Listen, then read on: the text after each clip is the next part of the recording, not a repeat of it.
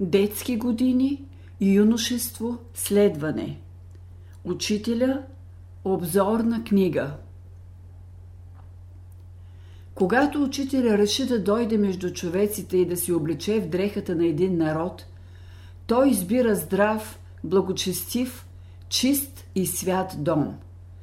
Така учителя се роди в семейството на свещеника Константин Дъновски в 1864 година на 11 юли, Петров ден, и беше наречен Петър. Баща му на младини е искал да стане монах в атонските манастири, за където е заминал, ала на път за там си отбил в Солун да се помоли в старинната църква Свети Димитър. Там се е срещнал с един стар монах, с когото е разговарял. Тази странна среща изменя неговия път в живота. Връща се в родината си, оженва се и става свещеник. Той е един от работниците за възраждането на българския народ. Смел, доблестен, честен, с дълбока вяра в Бога и високо съзнание за своя дълг като свещеник. Майката е била от знатен род, нежна, тиха и любеща.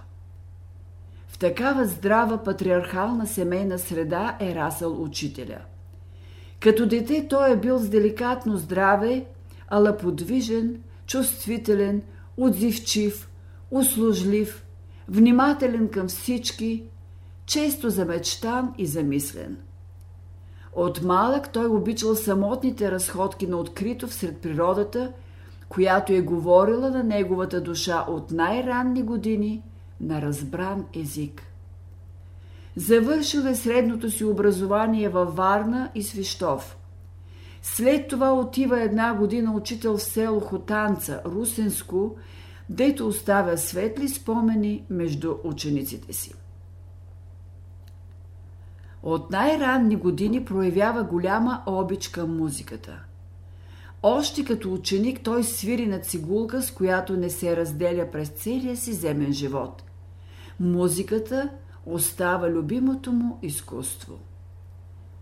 През август 1888 година заминава за Америка, Съединените щати, където следва богословие и медицина.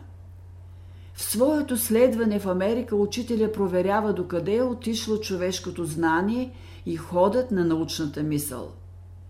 Но мъдростта, която учителя изявява, той не черпи от никакъв университет, а от друг извор.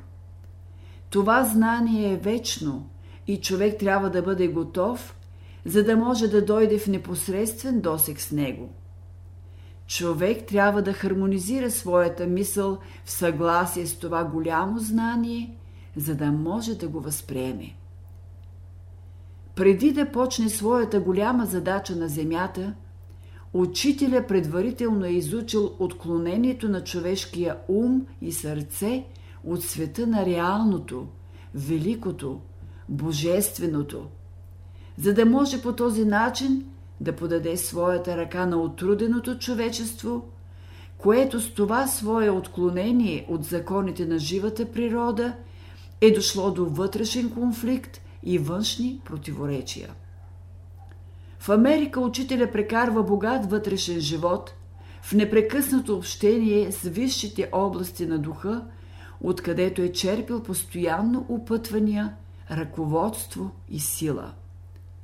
Макар и млад, той още там получава прозрение за своята задача сред българския народ, славянството и човечеството във връзка с идването на новата култура на земята. Така той получава светлина за своята работа.